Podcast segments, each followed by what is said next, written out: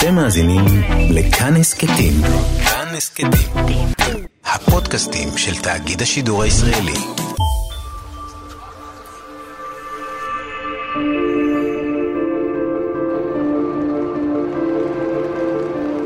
שלושים שנה חלפו מאז הלילה ששינה את גרמניה לעד.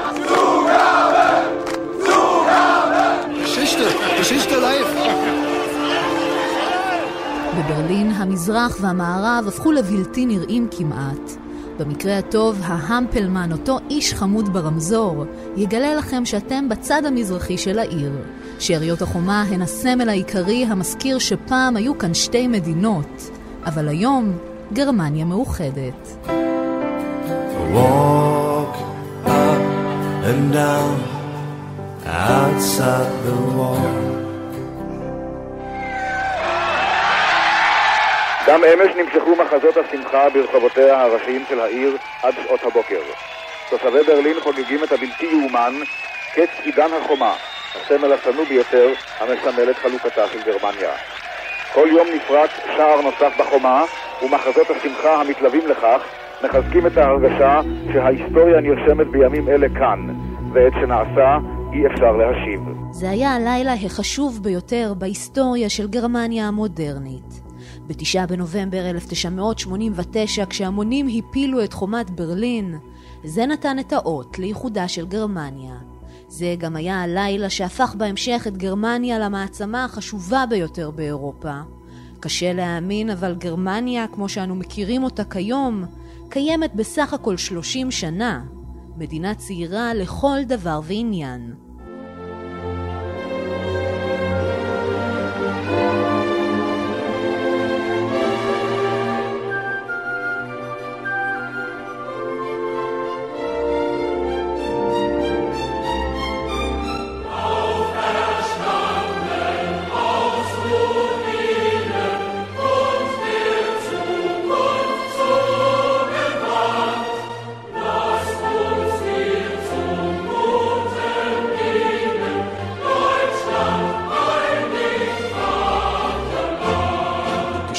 המלחמה הקרה הבשילו היה זה סטלין שב-1952 החליט לגדר את קו התפר בין חלקי העיר, איתות ברור לא רק לממשלת מערב גרמניה, אלא למעצמת העל האמריקנית. ההבדלים הכלכליים שהתפתחו בין שתי הגרמניות דחפו כשני מיליון וחצי תושבי מזרח גרמניה להימלט אל המערב, עד שבשנת 1961 החליטה ממשלת מזרח גרמניה להקים חומה בנויה, שסביבה הוקמו במשך הזמן מגדלי שמירה ושטח הפרדה שזכה לכינוי הלא מחמיא רצועת המוות.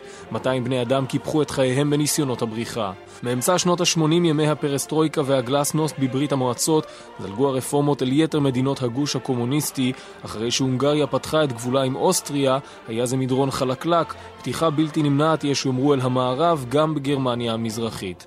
בחודשים שקדמו לנפילת החומה כבר ניתן היה להרגיש את האדמה רועדת מתחת לאבניה. הפגנת ענק נערכה ב-4 בנובמבר, הראשונה מסוגה באישור ממשלת מזרח גרמניה. קרוב לחצי מיליון בני אדם הפגינו באלכסנדר פלאץ בדרישה לבחירות חופשיות, חופש הדעה והפרסום ורפורמות בשיטת הממשל. בימים אחר כך הפגנות נוספות נערכו והלחץ הציבורי גבר.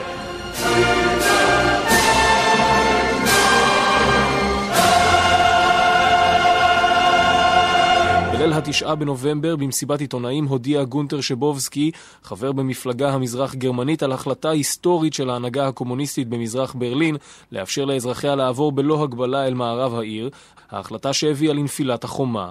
העיתונאים שאלו את שבובסקי מתי תיכנס ההחלטה הזאת לתוקף, והוא ענה מיד, והקדים בכך את נפילת החומות במזרח למערב. עשרות אלפי מזרח ברלינאים שצפו בטלוויזיה נהרו אל נקודות המעבר בין שני חלקי העיר, המומים מהעובדה שהשומרים אכן נותנים להם לעבור.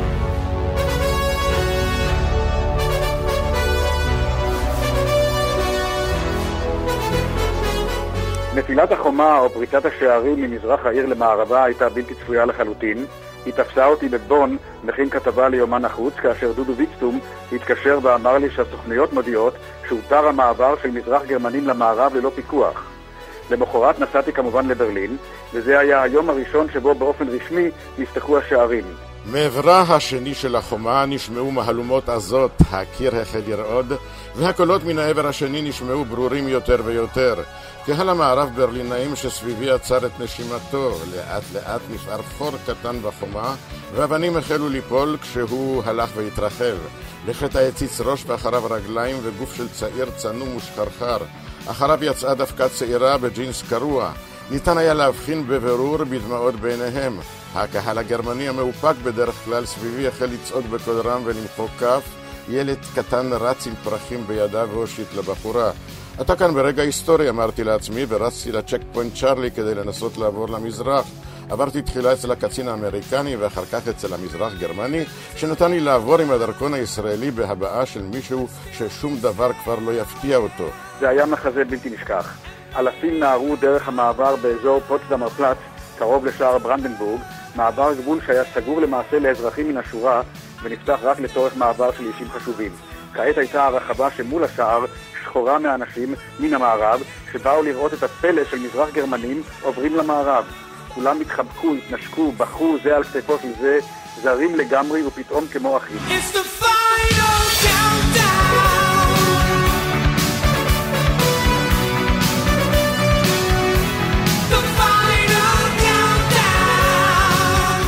זה היה דמיוני ממש, וגם די מוזר, מוכרח לומר, בעיקר כישראלי, לשמוח בשמחתם של גרמנים שמחים.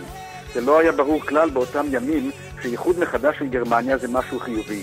היו גם הרבה קולות, כמובן גם בארץ, שראו את כל העניין הזה בעין מאוד מאוד חשדנית. זה היה ביום חמישי, התשעה בנובמבר, וזו הייתה תחילתו של סוף שבוע מטורף. מאות אלפי מזרח גרמנים הציפו את מערב ברלין, ובשעות הערב, בשבת, היה כל מרכז העיר חסום לתנועה, פקקים אדירים נוצרו בכבישי הגישה. נהר הדם זרם בכור פורסטנדם, השדרה היוקרתית ששנים יכלו השכנים מהמזרח רק לחלום עליה. במעבר צ'ק פוינט צ'רלי המשיכו מאות מערב בריניים לקבל במחיאות כפיים, בפרחים, בסוכריות ובמשקה את אנשי המזרח. קצין הביקורת האמריקני העריך את קצב העוברים במאה איש לדקה. יום אחר כך כבר ניצב ראש עיריית מערב ברלין ולטר מומפר לפני קהל 50 אלף אנשים שנאספו מול בית העירייה. Unsere ganze Stadt und alle ihre Bürgerinnen und Bürger werden diesen 9. November 1989 nie mehr vergessen. Das Das war der Moment, auf den wir so lange gewartet haben. 28 Jahre lang seit dem Bau der Mauer am 13. August 1961 haben wir diesen Tag herbeigesehen und herbeigehofft. Wir Deutschen sind jetzt das glücklichste Volk auf der Welt. העיר כולה וכל תושביה לעולם לא ישכחו את התשעה בנובמבר הזה, 1989, אמר. זהו הרגע לא חיכינו זמן כה רב, 28 שנים לאחר הקמת החומה ב-13 באוגוסט 1961, אנחנו הגרמנים המאושרים בעולם. בימים אחר כך המונים היכו בלבנת החומה, וכאילו הייתה זו לבנת דומינו, תוצאת השרשרת הדהימה מיליונים ברחבי העולם. שלושה מיליון מזרח גרמנים ביקשו אשרת כניסה אל המערב בימים לאחר נפילת החומה, ושנה אחר כך כבר אוחדו הגרמניות.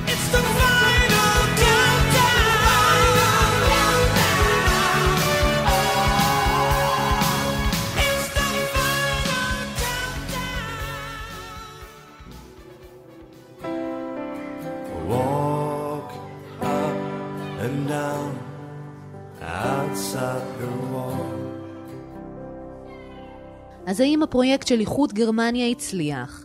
כדי לענות על השאלה הזו צריך לחזור אחורה לתקופת ה-DDR, ראשי תיבות של הרפובליקה הגרמנית הדמוקרטית, מדינת מזרח גרמניה שהייתה הכל חוץ מדמוקרטית. מריו רולינג, אז נער צעיר בן 19, נעצר בידי המשטרה החשאית השטאזי, רק כי ניסה לברוח ולמצוא לעצמו חיים טובים יותר במערב.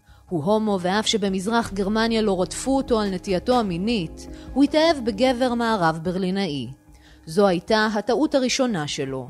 הטעות השנייה הייתה שהוא לא היה מוכן לשתף פעולה עם המשטרה החשאית, כשזו גילתה את הדבר. Er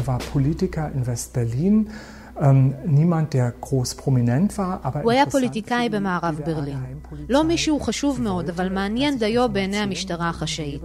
הם רצו שאני אתן להם מידע עליו כדי שיוכלו להשתמש במידע ולסחוט אותו. המטרה הייתה שיגלה להם סודות פוליטיים של גרמניה המערבית. סודות, שקרים ותככים היו דבר שבשגרה למי שחי במזרח גרמניה. הכלל היה, אל תפתח באף אחד, אפילו לא בחברים הקרובים ביותר שלך או במשפחה שלך. גם הם עשויים להלשין עליך לשטאזי.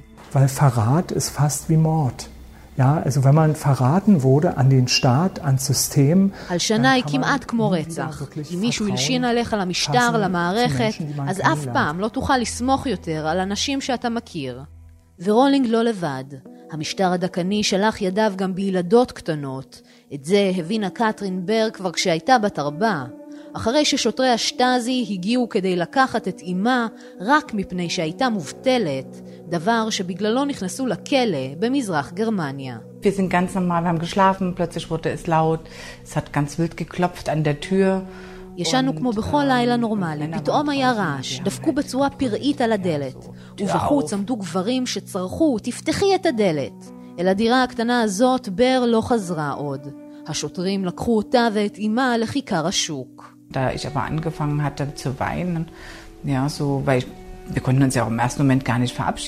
אני התחלתי לבכות, לא נתנו לנו להיפרד. ברגע כלשהו שתי המכוניות נסעו עם כל האנשים ואני פשוט עמדתי שם וראיתי כיצד אימא שלי נעשית קטנה יותר ויותר באופק. ואז כבר לא ראיתי אותה, 19 וחצי שנים. כמה חודשים אחרי נפילת החומה היא מצליחה למצוא את אמה הביולוגית, אבל מהאישה שהייתה פעם אימא שלה, נותר רק צל. גם היא, כמו מריו רולינג, בילתה במשך שנים בכלא. War jetzt nicht so, ich, oh, wow, ich habe sie jetzt Vita. So, ich, jetzt, jetzt kann meine kleine Katrin innen drinne jetzt endlich die Mama haben, wie sie ja wollte. Ne? זה לא שהרגשתי שקיבלתי אותה בחזרה ושקטרין הקטנה בתוכי יכולה לקבל את האימא שהיא תמיד רצתה. ממש לא. קטרין הקטנה והפגועה אמנם עדיין הייתה שם, אבל מולי עמדה אישה שהייתה שבורה לחלוטין. שלושים שנה עברו מאז יצאו המוני גרמנים לרחובות כדי לחגוג את מה שסימל את ייחודה הקרב ובא של גרמניה. את סוף הדיקטטורה, את החופש. עבור רבים היה זה אירוע היסטורי בלתי נשכח, רגע של עושר מזוקק, אבל בלא מעט מקרים, הצלקות שהותיר המשטר הקומוניסטי עוד לא הגלידו עד הסוף.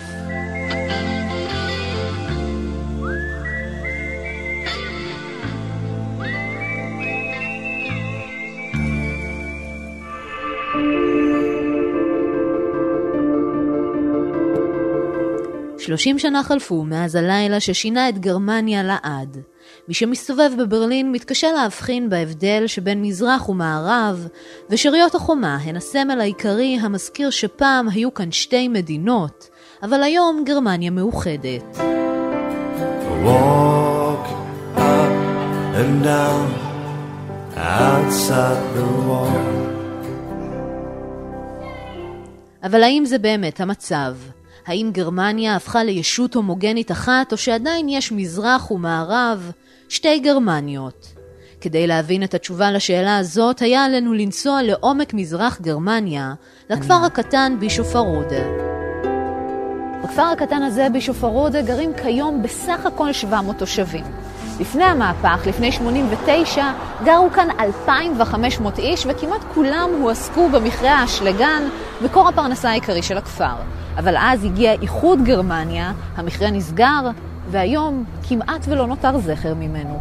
הסיבה, אחרי איחוד גרמניה, חברה מערב גרמנית רכשה את מכרה האשלגן שפרנס את האזור כולו וסגרה אותו. גהד יוטמן שעבד במכרה במשך שנים, כואב את אובדן המכרה עד היום.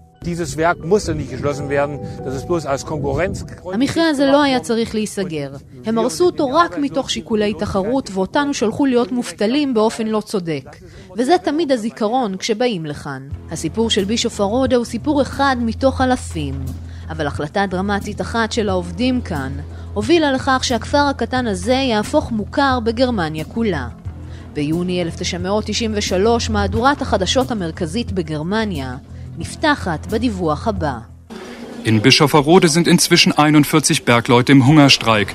Sie wollen weit... בבישופרודה יש בינתיים 41 עובדים שהחליטו לשבות רעב. במוזיאון הקטן שהוקם במקום כדי לזכור ולהזכיר, אנחנו פוגשים את וילי בלדניבל, האיש שהתחיל את שביתת הרעב המפורסמת. eigentlich für unser Fortbestand getätigt haben. הפוליטיקאים שלנו התעלמו מכל ההפגנות שעשינו לטובת ההישרדות שלנו. אז אמרנו לעצמנו, מה נעשה כדי שהפוליטיקאים יקשיבו לנו? אבל גם עשרות עובדים רעבים לא משנים את ההחלטה והמפעל נסגר. מתוך 700 העובדים שפוטרו, רק 60 מצאו עבודה חדשה בחמש השנים הראשונות אחרי הסגירה. לא שגרמניה המאוחדת לא התאמצה. המערב השקיע מיליארדים בבניית תשתיות ושיקום מחדש של מבנים. ערים אפורות שלפני האיחוד מתו ליפול, הפכו לערים משוחזרות יפהפיות. 30 שנה אחרי, המזרח והכפר הקטן בשופרודה לא באמת מצליחים להתאושש. עד היום יש פערי שכר עצומים בין מזרח למערב. בדקנו ומצאנו כי השכר הממוצע במזרח גרמניה עומד על 2,690 אירו ברוטו בחודש. במערב גרמניה, השכר הממוצע עומד על 3,330 אירו, משמע במערב מרוויחים 23% יותר. כשבודקים מי מחזיק בתפקידי הניהול במזרח גרמניה, מגלים כי ב-77% מן המקרים מדובר במערב גרמנים. במצב כזה קורה לא פעם שהאנשים במזרח גרמניה מתגעגעים לימי הדיקטטורה המזרח גרמנית. ואכן, מי שהיה אזרח בגרמניה המזרחית ולא התעמת עם המשטר, יכול היה ליהנות מתחושה של חופש, אפילו אם מדובר היה בחופש מדומה. זו אחת הסיבות למשל לפריחתה של תרבות ה-FKK, תרבות הגוף החופשי, שבה אנשים התרחצו ונפשו בעירום, גם מחוץ למתחמי הנודיסטים. במזרח גרמניה שבה לכאורה כולם היו שווים, גם נשים לא היו יוצאות מן הכלל. המדינה עודדה ילודה ודאגה למסגרות חינוך מגיל אפס, כדי שנשים תוכלנה לצאת לעבוד. הזוגות הצעירים קיבלו דירה במחיר רצפה לאחר חתונתם. נחמה נוספת מצאו רבים באופנה המערבית שחדרה לאט לאט גם למזרח גרמניה. ומי שחסך הרבה מאוד כסף או התמזל מזלו והיו לו קרובים במערב, יכול היה לשים את ידו על האוצר האופנתי אז. שלושים שנה אחרי נפילת החומה, אני שואלת את גרד יוטמן, מי שניהל אז את מאבק העובדים בבישוף האם איחוד גרמניה הביא לתוצאות שהוא ציפה להן. Wir sind durch, bloß durch den Krieg eine Teilung erfahren, dass der Nachbarort früher ewig zusammen war. אנחנו היינו גרמנים. רק בגלל המלחמה חווינו היפרדות, ופתאום באזור השכן שלנו היה גבול. ואחרי שזה נגמר, לא אמורות להיות לנו אותם זכויות? אותם תנאים? זה מה שאנחנו ציפינו מדמוקרטיה. אבל לצערי, לא זה מה שקיבלנו. 30 שנה אחרי נפילת החומה, המסע שלנו למזרח גרמניה מותיר אותי קצת עמומה. המעצמה החזקה ביותר באירופה, זו שאמורה להוביל את היבשת, נקרעת מבפנים. המזרח גרמנים עדיין מרגישים כאילו הם מעין קולוניה שנכבשה, אזרחים סוג ב'. על הנייר מדובר במדינה מאוחדת ויציבה, אבל כשיש כל כך הרבה אזרחים לא מרוצים, מתחילים לחוש כאן שוב ברוחות של שינוי. רק שהפעם, איש אינו מבטיח שזה ייגמר בצורה חיובית ושלווה. 30 שנה אחרי נפילת חומת ברלין נדמה שגרמניה ניצבת על פרשת דרכים. מצד אחד היא המגדלור הליברלי והדמוקרטי של המערב, ומצד שני הימין הקיצוני מרים כאן את ראשו והופך לכוח פוליטי עולה. בשבוע שעבר מועצת העיר בדריסטן אפילו הכריזה על מצב חירום ניאו-נאצי. אז לאן פניה של גרמניה? האם לכיוון הלאומני, או שבסופו של דבר הכוחות הליברליים יצליחו במאבק שלהם על נפשה ועל אופייה של המדינה הזאת.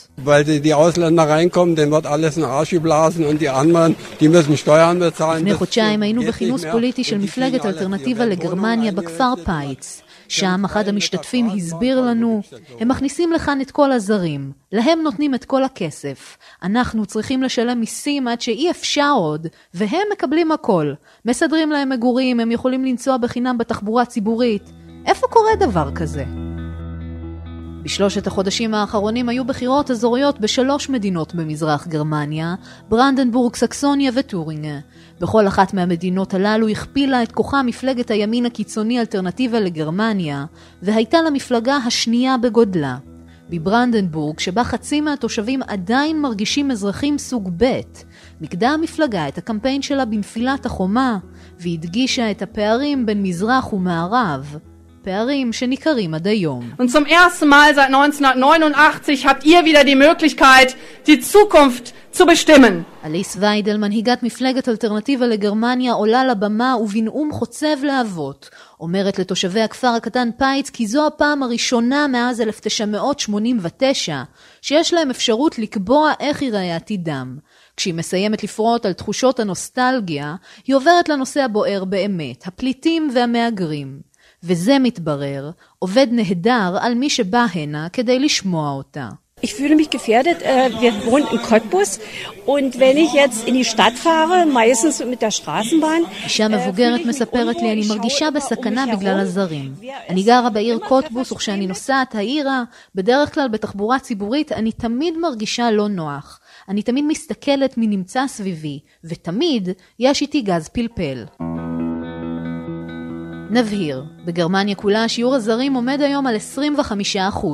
רובם אינם פליטים וגם לא מוגדרים כאלה, אבל בברנדנבורג שיעור הזרים עומד על 8% בלבד. אז מה גורם דווקא לתושבי מזרח גרמניה ליפול בשבי הימין הקיצוני? אחת הסיבות היא כאמור תחושת האכזבה והאפליה שחווים במזרח לעומת המערב, אבל סיבה נוספת קשורה בכלל בחינוך. בעוד במערב גרמניה איבדו במשך שנים את תחושות האשמה עקב השואה, במזרח גרמניה לימדו את הילדים כי לא הם ולא אבותיהם היו אחראים למה שקרה במלחמת העולם השנייה.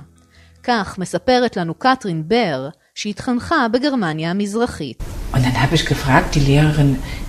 Wo sind denn eigentlich die ganzen Nazis hin? יום אחד שאלתי את המורה שלי לאן הלכו כל הנאצים. היא ענתה לי, הם כולם במערב. ואני האמנתי לזה וחשבתי לעצמי, תודה לאל, הם כולם נעלמו. וכשהחומה נפלה, המחשבה הראשונה שלי באמת הייתה, אוי ויבוי, עכשיו כל הנאצים יחזרו.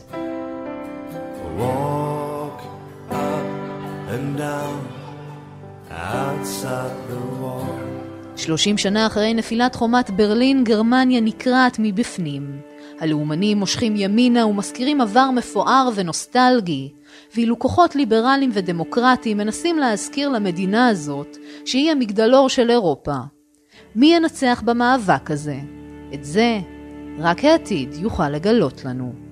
אנטוניה ימין, ברלין.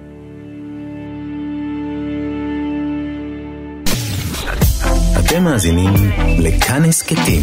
כאן הסכתים. הפודקאסטים של תאגיד השידור הישראלי.